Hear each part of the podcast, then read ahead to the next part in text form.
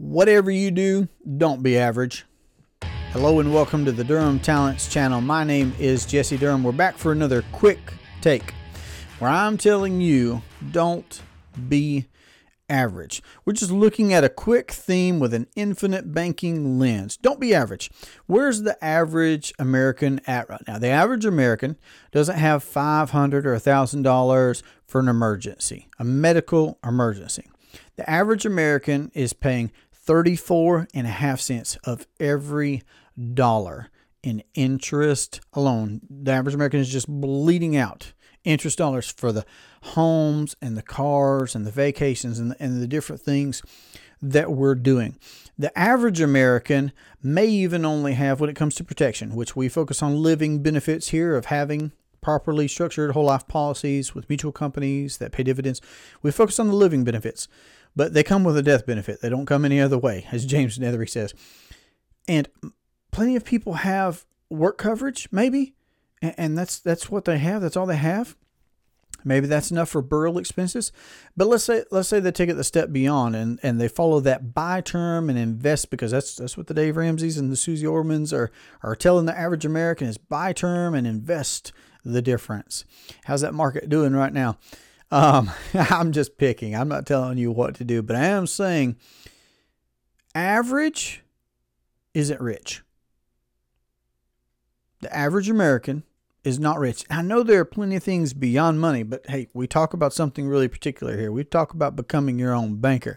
There are plenty of things that money can't buy. I get it. But the average American isn't rich. So if the average American is told to do a certain thing and the average American is not rich, why would we do that? I'm just asking us to think here. I'm just asking us to think. The average American, most people, I mean, we're just not rich, okay? And every generation is starting from scratch. So, again, when I'm touching base real quick on that point of protection, that point of death benefit, my wife and I, when we were still a young family, she and her career, me and my career, but growing as a family, making our way through life, conventionally financing things prior to beginning this journey of being our own bankers, we bought whole life insurance. We, we did. We broke the mold in, in that regard. I had a whole life policy on every member of my family. I loved the idea of guarantees for our whole life cash value, and it wasn't a properly structured policy. This was just plain Jane vanilla whole life insurance. But I loved, loved the concept of guarantees.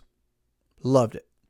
So, what I'm pointing out here now then is if you don't want to be average, consider what it could look like being your own banker because the average American is certainly not. I mean, here's how folks finance things either they go to the banks and on their terms and conditions, we front the collateral, pay them interest to use their money. That's what that looks like. That's what the average person is doing. There are some folks that are paying cash. That's the second way. That's the, the only other way of conventional finance. There are just those two. Use somebody else's money or set aside your own, forfeit the opportunity to earn interest on your money. Capital has a cost. You can't ignore that.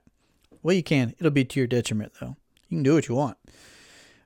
But even if you pay cash for things, you you forfeit the opportunity to earn on that capital, and then when you liquidate it, it's gone forever.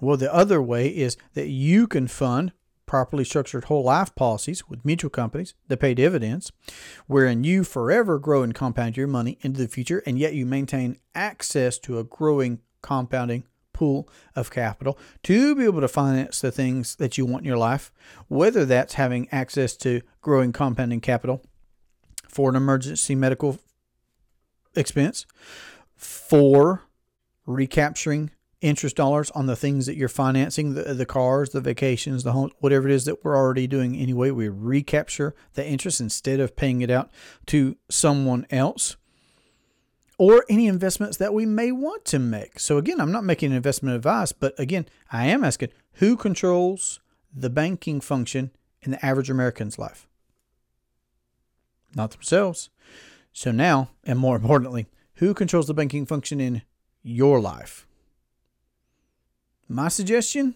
become your own banker. My suggestion don't be average. If you'd like to have a conversation about how to implement the infinite banking concept into your household or your business or your investing, don't hesitate to reach out. Don't be average. And I look forward to our next conversation. Have a great day. Take care. Another one done. You plotting on me, boy? Is that it? Don't be average. Average? Be not. Don't be average. Yes, don't be average. Don't be average. Just don't be average. My name is Optimus Prime. Don't be average. I think I pulled a neck muscle being Optimus Prime. It's not easy, folks. It's not easy. Just make it look easy.